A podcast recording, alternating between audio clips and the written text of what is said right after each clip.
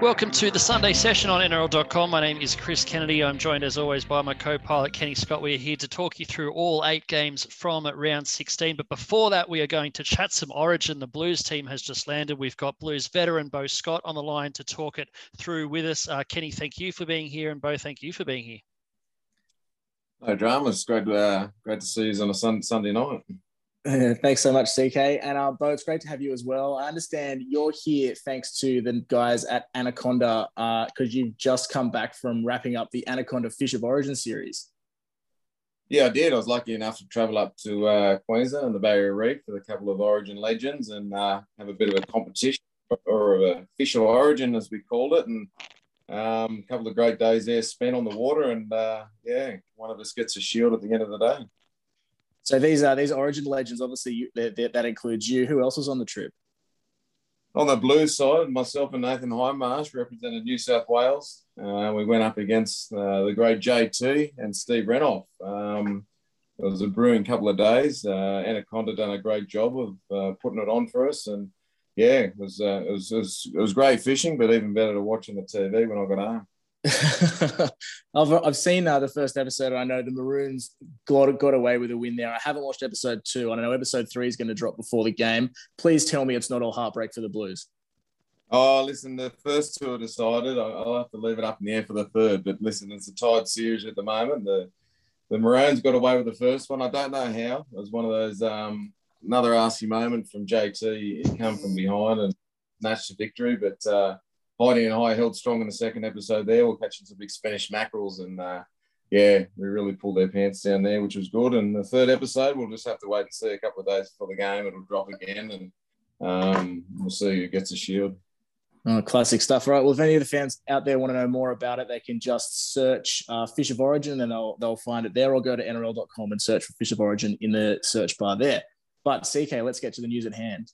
Well, yeah, like I said, the Origin team has uh, just dropped James Tedesco on Fox League, confirming um, what we suspected. Mitch Moses from the Parramatta Eels, Jack Wighton from the Canberra Raiders, the new halves pairing for Origin 3, Nathan Cleary and Jarome Luai, the Panthers halves, both struck down by injury. Unfortunately, um, Api who's been uh, 18th man both of the first two games, gets a, a well earned Origin debut in, in jersey number 14. Beau, you've obviously been around the, the origin setup for a, a, large part of your career. I guess first of all you would have very much enjoyed uh, just seeing you know the, the nature of the footy the blues have played over the opening two games um, so far this series.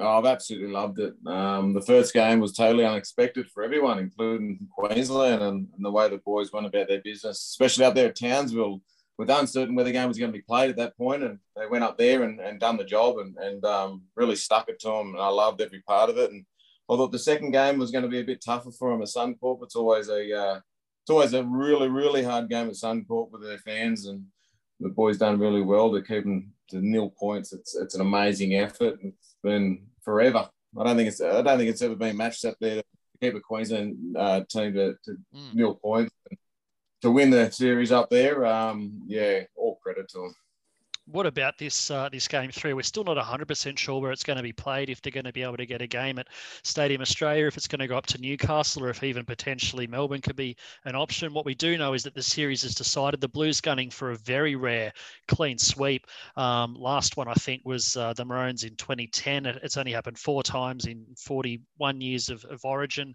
Um, would be a huge achievement if they can manage it. They've lost some key players. Nathan Cleary's been absolutely stellar um, in the first two games. Jarome Luai one of the great Origin debuts. I thought in game one, he's a massive loss as well. In all new halves pairing, they've gone with uh, Moses and White. And just your thoughts on you know what this changes for the Blues and, and how they've gone with the replacements. I think Freddie's done a great job with the team. So these two new half pairing that'll come into this team, it shouldn't change too much. The Fords have still got a role to play. They've got their job to do, and obviously they've done it great at the last two games. Uh, Wighton probably should have been in the halves last year. I thought he deserved his opportunity to play in the halves last year. He definitely was out of position in the centres. Um, but him, him and the him in the halves with uh, Mitchy Moses, I played a bit of footy with Mitch, and he controls the speed of the rock, and he controls the middle of the field very well. So I think the uh, the combination of the two fellas there, um, Mitchy and Jack, they'll do a good job. Um, obviously, they've got a really structured game plan that, that Freddie is given the team the last two games. So I don't think a lot should change.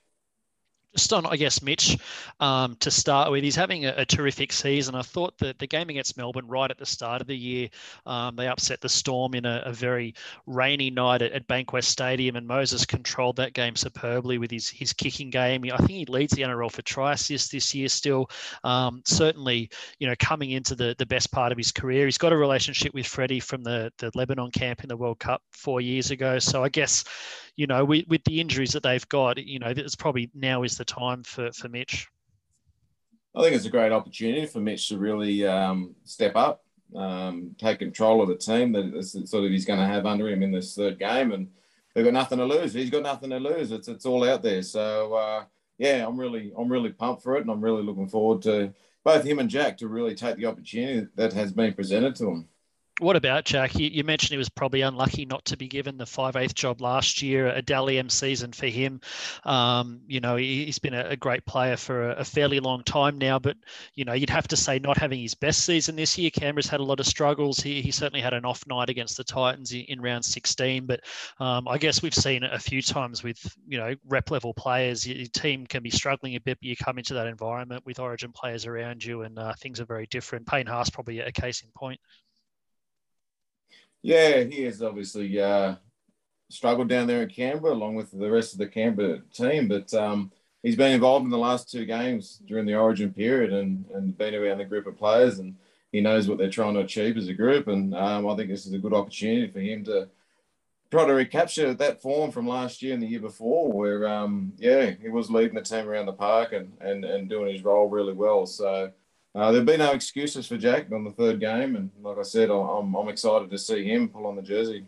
What about um, Api Koroisau coming in on the bench? He's been 18th man for the first two games. He's been terrific for Penrith all year. He's been good for a few years now. Won a won a grand final very early on, early on in his career, but he's really sort of come into his own the past few years. He's he's done a role for the Blues this series, sort of being around the camp without getting a, a game. So just rewards for uh, for Api. Yeah, I think it's a great uh, opportunity for him as well. Like like you said, he's he's been there and he's played that 18th man role, which I've done a few times for Australia before I got my start. So I know what position he's in. He, he knows the team, he knows the players in the team and how they play. So um, I'm, I'm looking forward to watching him uh, get his opportunity and get his hands on the ball uh, during this third game obviously plenty of uncertainty around, like I said at the top, you know, the venue and, and what's going to be happening with the, you know, the Sydney lockdowns and so on. But do you know where you'll be watching the game from? Uh, more than likely at home at this point. Um, yeah. Things continue the way they do, unfortunately. I was actually supposed to be running the blue shirt for the under 19s uh, New South Wales team, but that oh, wow. seems to be in a um, bit of disarray at the moment as well. So hopefully they can get that game on later in the year. But uh, yeah, we'll see what happens uh, Wednesday week. Anyway, wherever it is, Origin 3 on Wednesday week will be a chance for a rare clean sweep for the Blues. Uh, Beau Scott, once again, thank you for joining us. Good luck in uh, Fish of Origin. I hope you guys get the result and uh, all the best to the Blues for game three in the Origin series. Uh, Kenny, you and I will crack on with the uh, eight games from round 16, which has uh, just recently finished. Um, some blowout scores, some very, very tight scores, some, some interesting games, some, some of the um, probably one of the most entertaining games of the round was not one of the, one of the ones I was expecting, which uh, we'll get to in a little bit. But first of all, we have to start with your Wests Tigers. I'm sorry, a um, little bit of a second half fight back, but not quite enough. 38 points to 22. They went down to the Rabbitohs at an empty Leichhardt Oval. Just a, a little bit of a sad afternoon for a couple of reasons. Yeah, so you, you, you, sort of you mentioned that there's a lot has been said about this the quality of games across this round, which I'm sure we'll get to. But um, in my humble opinion, this was the worst game of the round.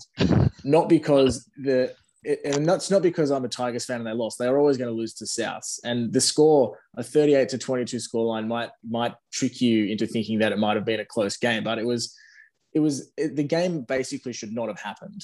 Um, no, sorry, it's as if the game um, there was, it was a waste of time having that game because nothing came out of it at all. Like Souths got to 26 nil, I think, at halftime, and then basically stopped so you didn't learn anything new about like their attack or their their um, you know determination or their uh, you know how ruthless they are. And the Tigers were pathetic for most of it. Um, and then you know jagged a couple of tri- uh, a couple of tries when South stopped trying.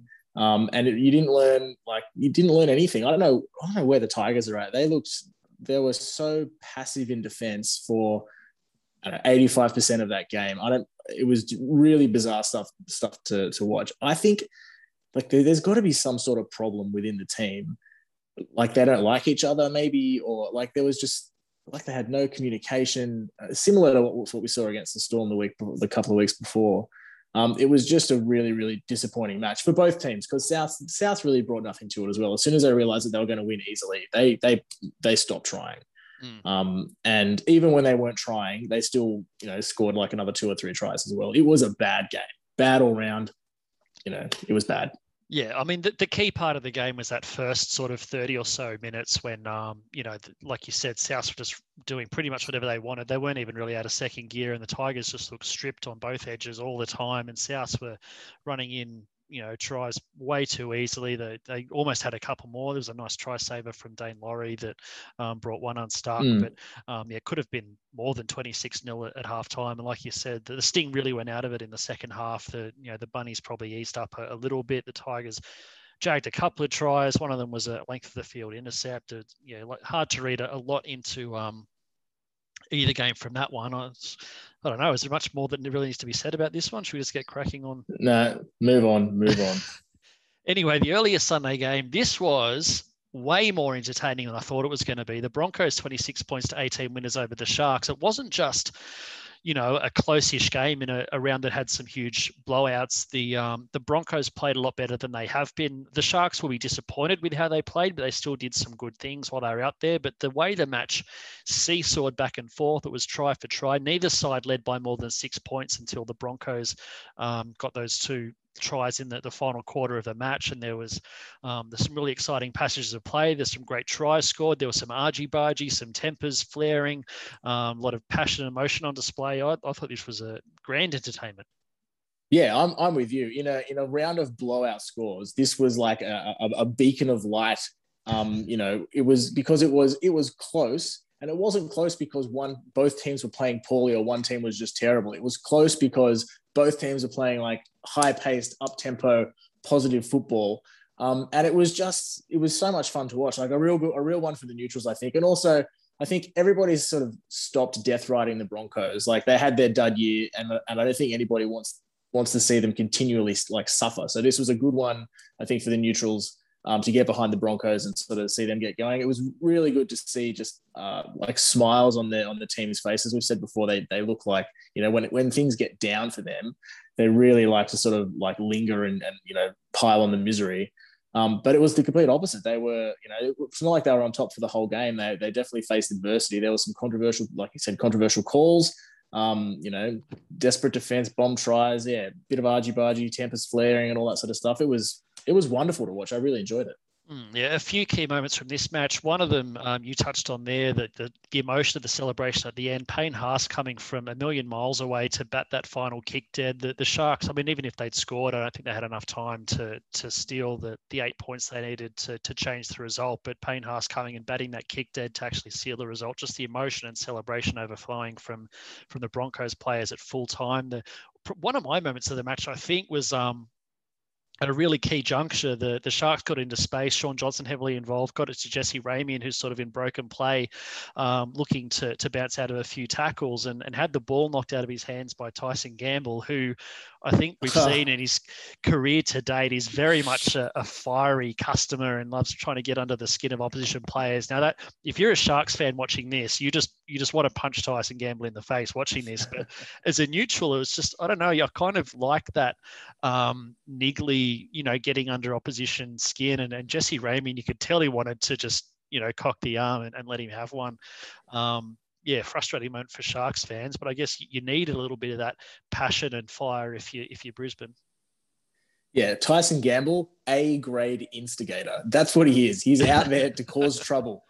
And he, he almost did it as well. I, I was surprised that um, Jesse Ramien didn't get um, put in the bin because, Must like, what's the difference? What's the difference between a strike to the face, like an open palm, you know, or like with a closed fist. Either way, it's it's illegal, right? Like I I, mm. I thought he was kind of lucky to, to get away with it, but yeah, Tyson Gamble really, I mean, he left him no option, right? He just he, he was in his face after he just made a um just basically bombed a try. It was uh, it was it was good fun to watch. I, I really enjoyed it. I want to go back to the um, the point you made about um, when Payne Haas knocked the ball dead to sort of seal the win. what I really liked about that, and and I thought showed maturity in the Broncos in that um, they didn't they they didn't panic in that those last final seconds as they were defending um, defending against the Sharks. I can't remember who it was that was running down the field. Uh, a previous Broncos outfit may have all like they all panicked and sort of chased after this guy and got try to go for ankle taps and that sort of stuff, potentially leading to a try. But they sort of were quite composed and almost just sort of knowing that there was, I think it was an eight point, an eight point lead. So this wasn't like a potentially match defining play. And they just sort of herded the player around without like, without like to contain him rather than, than striking at them. Um, and that sort of uh, forced him uh, to rush the kick and then Payne Haas got to knock it dead. So I just thought that showed um, that showed growth in the Broncos, and I think it's just it's it's positive signs. Like you know, it's it's a long process and it's step by step, but I think that was a step in the right direction more talking points. Kotoni Staggs, his first game of the season, uh, a long way off with an ACL injury, and then a couple of weeks added on due to a uh, suspension. But I thought he was magnificent on the, the right edge, really showed some of that spark and X factor that Broncos have been lacking um, this year. Uh, Ronaldo Mulitalo, his uh, his coach Josh Hannay spoke afterwards. He's had a, a very emotional um, couple of weeks. Called into the Queensland Origin squad, named to make his debut, and then found out that he, he you know wasn't in Queensland at a young enough age and, and ruled ineligible. Obviously shattering for, for young Ronaldo. I thought he had a, a fantastic game on the flank for the Sharks. Um, I know they lost, but uh, I think Ronaldo was was really impressive for them. Um, and I guess I don't want to dwell on it because we don't really like talking about referees too much on this podcast because you know we know they get get a few wrong. I don't even know if this was wrong, but it was certainly strange. A, a try that um, was originally awarded to Jesse Ramien would have been the first try of the game. Was pretty early on. Um, ball ended up with Sione Katoa who juggled it and passed it clearly forward to, to Ramien and the try was awarded. Then the ended up going to the bunker who ruled that Katoa lost it and juggled it forward towards Ramien. Um, questions being asked around, you know, can the bunker now rule on forward passes? I'm not sure what Graham Annesley is going to have to say about it uh, on Monday. I assume it will be addressed.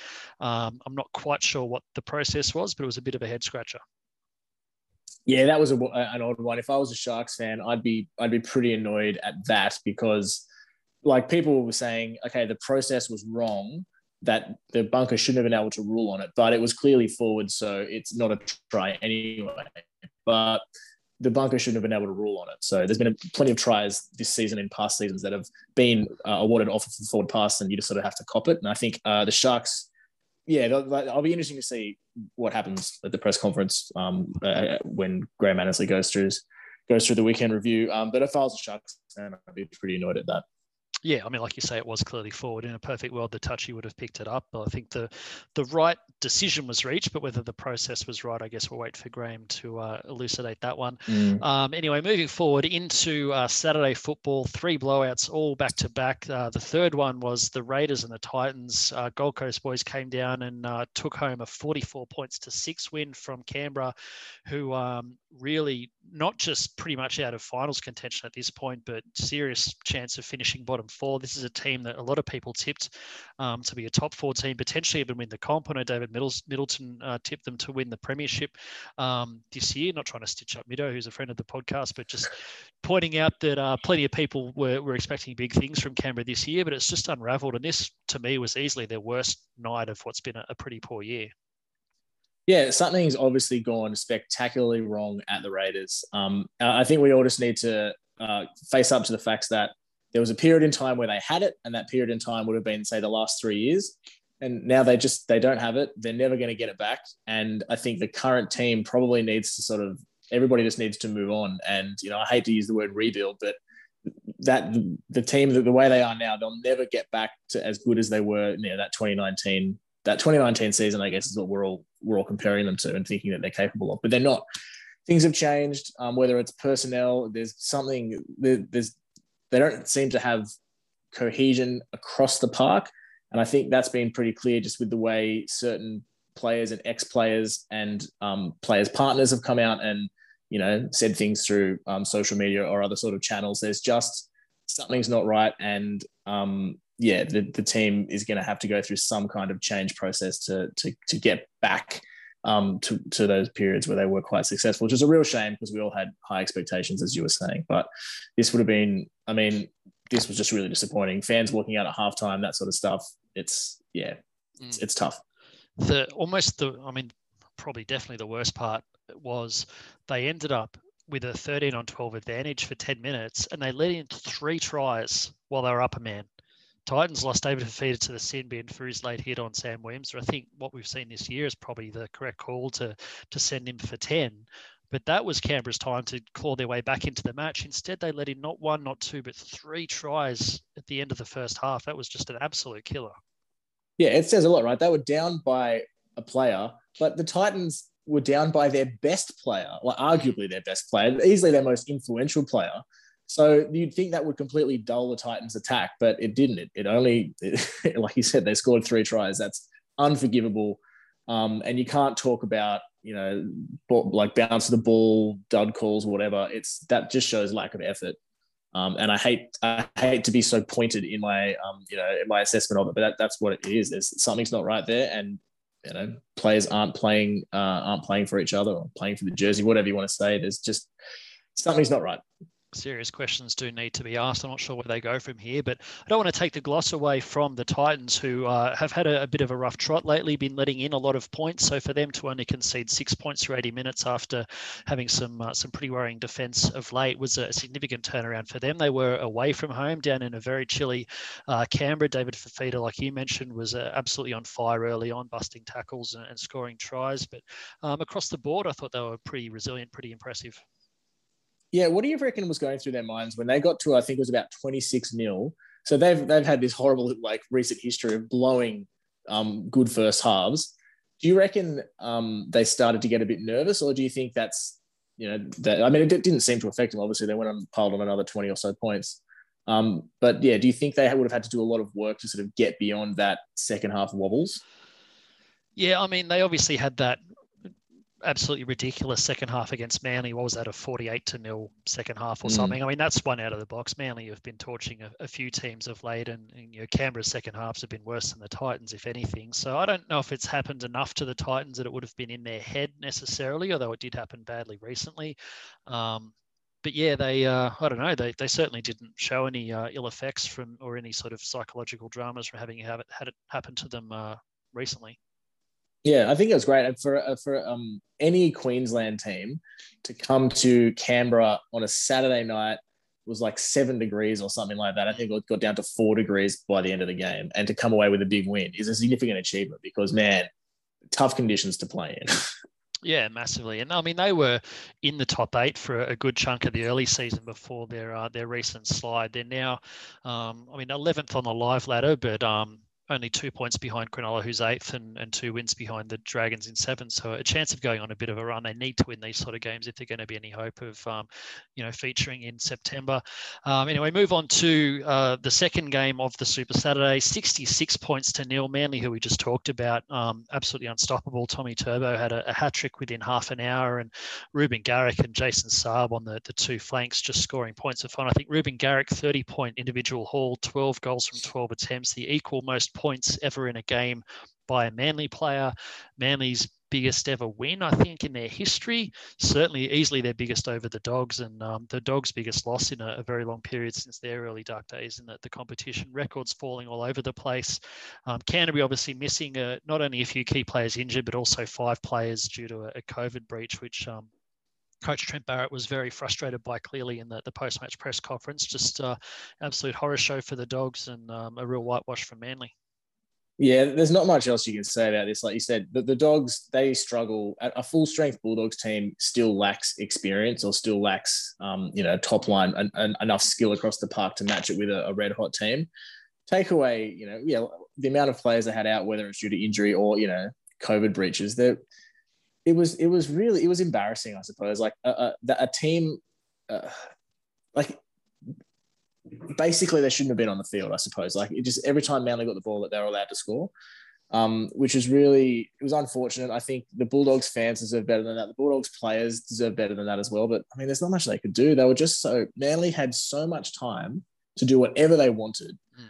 That every they, so that's they got to do whatever they wanted, like you know, chips over the top on the third tackle, early kicks, whatever, all resulting in miraculous tries. It was um, it was tough to watch. And you know, you know, a, a guy like Trent Barrett, um, is he still a rookie coach? Probably not, but he's he's pretty young in the game, and you just don't want him to just get completely burnt out by having to deal with uh, results like this. But you know, he took on the job, I suppose. But it was it was tough to watch. It, it was, yeah, it was bad.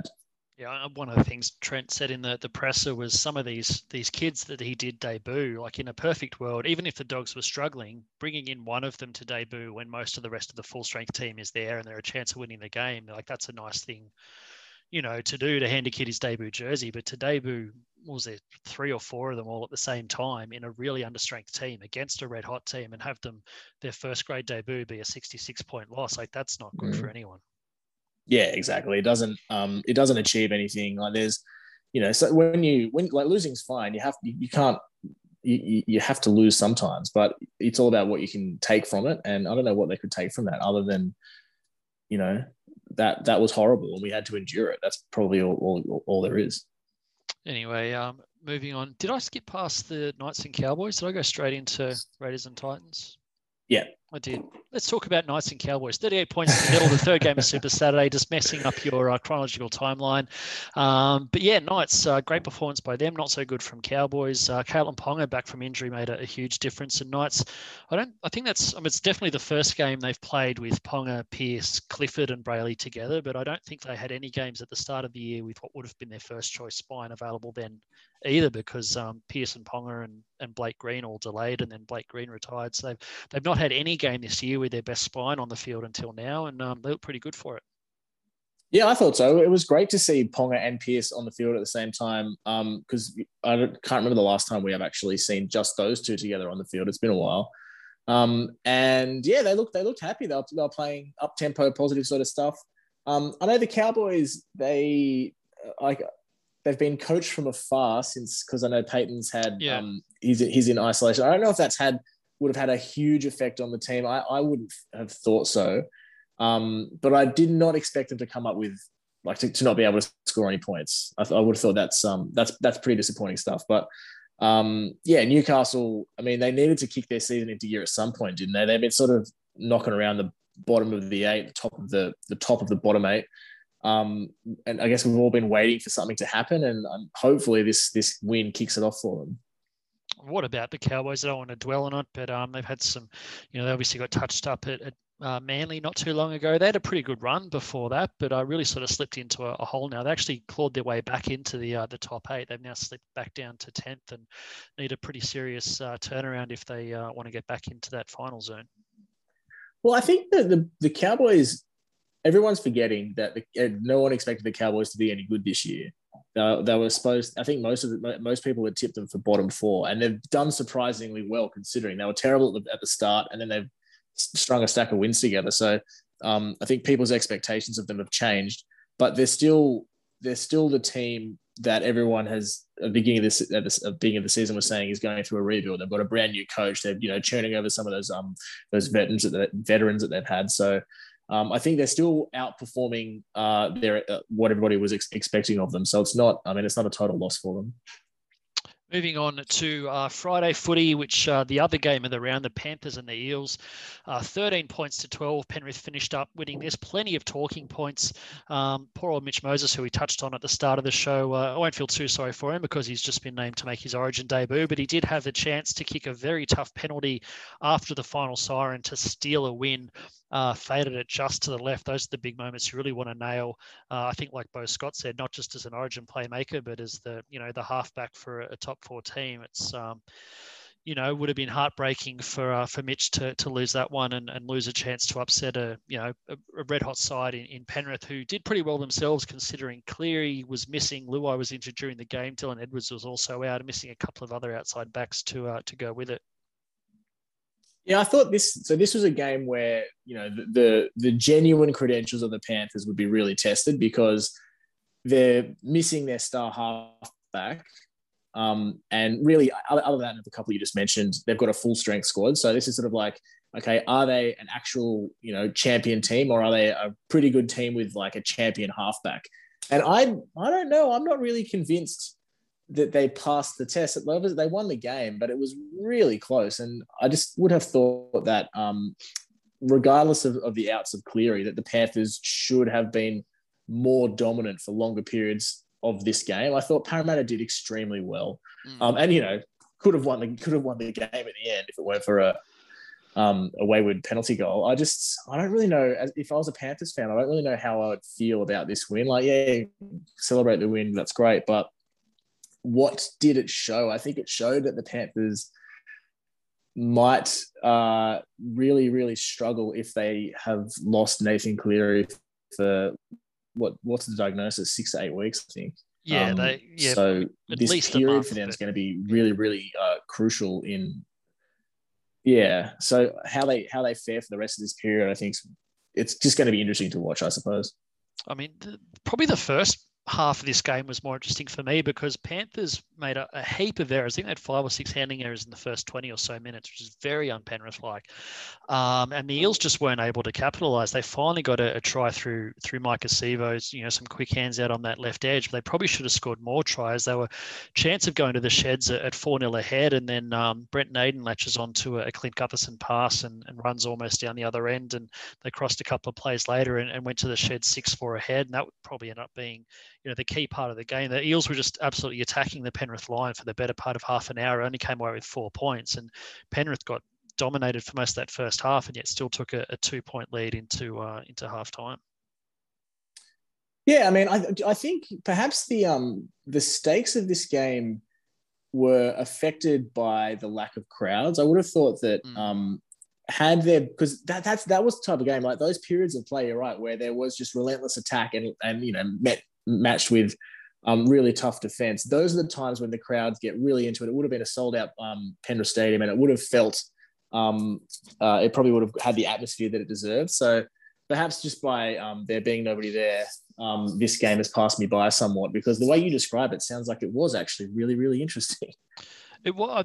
I saw people saying it was one of the games of the year afterwards, and I, I was in another mm. uh, group chat with some friends with people who were saying it was an absolute bludger of a game. I don't think mm. I agree with either of those takes. I think it was quite a good game that probably was made to feel better by how many blowouts we've had recently. I think it was an above average game, but um, certainly wasn't a stinker. And I, I, wouldn't say it was in the top two or three games of the year either by any stretch. But um, yeah, just to your point earlier about you know whether Panthers have a lot of good players or if they're just a really good team around a couple of champion halves. I, I do want to give credit to James Fisher Harris. I don't think there's any way that Penrith win this game without um, Fisher Harris on the field. He was, I thought, easily their best player in those two games they lost when they were uh, missing a bunch of players been one of their best players consistently all year, along with Isaah Yeo, who I thought was magnificent um, once again, and, and, probably have to give credit to Brian To'o out on the wing. That you know the rep players really standing up mm. to them.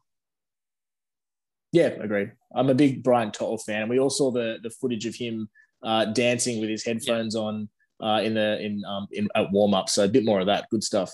I love him. He's got to be one of the most likable players in the NRL. I don't, mm. I don't understand anyone not liking uh, Brian To'o.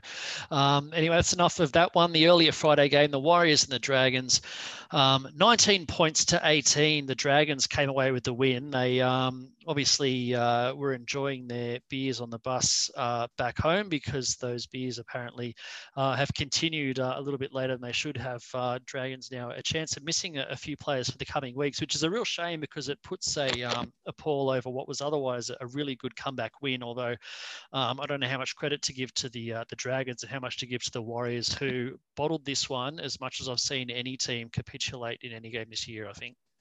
Yeah, I don't know. I think you're being quite generous to the Dragons because I don't think I've seen a game. I can't remember a game where the, the team that won did, did did not deserve to win as much as the Dragons did. they shouldn't have been. They should not have been anywhere near the lead in this game because I they were they were terrible. I thought they were just for the majority of this game. They were a very very bad. They were playing very very bad football. Yeah. How they managed to get away with a win, it's it's unbelievable. Only only the Warriors could provide a game. Maybe the Tigers as well, but there's that's you know ahead for so long by uh, uh you know well, it's like they were ahead by one point for most of the game. They were ahead by whatever it was, 14 points or something. And then um just to come crashing down right at the end. That's just agonizing stuff. But you know, that's that, that's why we follow the game, I suppose. A lot of people will put it all down to the uh, the Chad Townsend uh, nine point uh, attempt for at a field goal to give the team a nine point lead because that I mean whether that was the that itself, that in isolation, sort of swung momentum around. But that's sort of the point in time where things started getting a little bit weird. Mm. Whether that's the the sole you know the sole thing to blame, um, I don't think so. But it was definitely an odd choice. I mean, it seems. I think Nathan Brown basically said as much on uh, on the Sunday Footy Show today, but that Chad thought that the, uh, for whatever reason, he thought the Dragons had kicked their previous goal and it was only a six point margin rather than an eight point margin, and uh, he was going to put it out beyond a, a, converted try. I mean, in hindsight, the Dragons missed their next two conversions, so if he actually got the field goal, they um, they wouldn't have had to go to Golden Point and they would have won. He would have been a, a genius. But um, yeah, that that missed field goal it did give the Dragons a seven tackle set. They went down the other end. I think that was the Jack Bird grubber ahead for himself try that got them mm. with, within four, and then obviously Cred the overlap it scored pretty much right on the the full time siren to um, get it to evens and the misconversion sending it to golden point. Poor Corey Norman had a very very off night with the boot, missing um, missing four goals, missed a, a, field goal before finally getting I guess the one that counted it is such a Corey Norman thing to have a, a terrible game. He was he was bad defensively. He was bad. He was missing crucial conversions left, right, and center. Towards the end, I think he was so panicked from all his misses. He was they were setting up for a field goal, and then he'd sort of chicken out at the last second and, and, and offload it. And then you know to get the to to pull the clutch play, clutch play to pull the, the winning field goal at Golden Point and then have all the terrible stuff he's done for the whole game sort of suddenly go away and, and get the glory of um of that win was a very common Corey Norman thing to do. So well done to him and well done to the Dragons. But man, they did not deserve that win. I feel for Warriors fans. I mean, they the, the team they lost Tohu Harris about 20 minutes in. I think they lost a lot of their direction when he went off. I don't know if a lot of people sort of quite give him the credit he deserves for how much work he does for that team, and, and also not just the the runs and tackles that he does, but the direction he sort of provides them through the middle. Um, chance that he's uh, hurt his shoulder as well as the uh, the head knock and might miss some games, which would be a huge blow for them. Sounds like Chad Townsend himself battled through a, pretty nasty shoulder injury for almost the entire game. We saw him clutching it at the start. Sounds like he's going to miss some time out with a um, some kind of AC joint sprain or, or similar, and possibly um, Eliesa Katoa with a, an ankle injury as well. So a costly loss for the uh, the Warriors, but um, yeah, a game that should not have got away from them, regardless of the injuries. Um, anyway, back to the first game of the round, the Roosters and the Storm, 46 points to nil. I don't think, well, most of us probably tipped the Storm to win this one. I don't think any of us saw 46 nil coming. Um, Roosters actually really, really strong the first sort of 10 or 15 minutes, whatever it was. And then the Storm with a, a real sort of, I don't say miracle try, but a real, I guess, eyes up play from Cameron Munster to a very fast Josh Addo-Carr to, to steal the first try completely against the, the run of play after the Roosters' early dominance. And it was pretty much one way traffic from that point on. Yeah, that so that that um Addo-Carr try was that a kick on the zero tackle from the 20 restart yeah yeah, like so I think that just maybe like really confused the Roosters and and because when you go to play the Storm, you sort of okay, I know what I'm in for here. I'm in for like a tough grind, like full of you know, percentage plays and, and and systems and all that sort of stuff. And I think uh, a kick on the zero tackle for a runaway a runaway Josh Addo-Carr try probably just I don't know, confused them, um, and they didn't know what they were in for. And I mean, the Storm. They just got on this massive momentum um, swing and did not stop. It was it was pretty surprising. I don't really know um, what what to make of the Roosters. Like, do you just think this is a, a one off sort of bump in the road, or does it signal some some underlying issues in the squad? I mean, we know about their injury toll. We've had, you know, was it Brett Morris, Boyd Cordner, Jake Friend all forced into retirement, along with Luke Keary and Lindsay Collins being ruled out for the year. It's five absolutely massive names. Um, on their roster, but you would still think that the players they've got there, some of them very experienced and, and champion players, would would keep this game closer than 46 points to nil. It was just, yeah, I don't know. They're just powerless to to stop the momentum once it started. Yeah, it was. I mean, it's it became like I hate to say it because it's been said so much throughout this this round, but like it, it became like a training run for the Storm. Like they were just sort of they were just sort of mucking around and doing as they please, which is something that you would expect if you saw that you know the Storm against uh, the Bulldogs, the Tigers, um, you know, one of those lower ranked teams, you wouldn't be too surprised. But to do it against the Roosters, I think is was quite is quite worrying um, because uh, you know the Roosters are a, a, top, arguably should be a top four, definitely top eight, top six of the top eight, um, and to you know just be manhandled like that um, by another team is, is, is quite worrying. So um, I don't really know. Don't really know what to make of it. Yeah, I am a little bit concerned for for poor Sam Walker, who has to be one of the the bravest 19 year olds I've, I've ever seen, just getting absolutely rattled um, week after week. That I, I, thought the Roosters probably had a, a, case with that, um, you know, the late tackle from Christian Welch. You know, I really like Christian Welch. I don't think he's a, a, grubby player, but he, you know, there was an accidental sort of head clash involved, and Roosters obviously blew up. They didn't like that one at all, and then um, Walker got rattled even worse later on by Justin Olam in a completely legitimate clean shot. Mm. But um, yeah, the, the kid he's copping some punishment at the moment. The worst part is with that when when when Sam Walker absorbs those big hits because there's no crowds, you can really really hear it. Yeah. And man, it just watching his little frame, just you know, limbs flailing about as he gets gets pummeled. It's it's um yeah, it must it must really hurt to take such a walloping. But like you said, good on him. He cops him and then he he jumps straight back up. Anyway, credit to the Storm. No uh, Ryan Papenhuyzen for most of this year. No Harry Grant for a, a lot of it, including this game. Nelson Asofa Solomona missing from this one as well. The Bromwich brothers only just back from their respective injuries.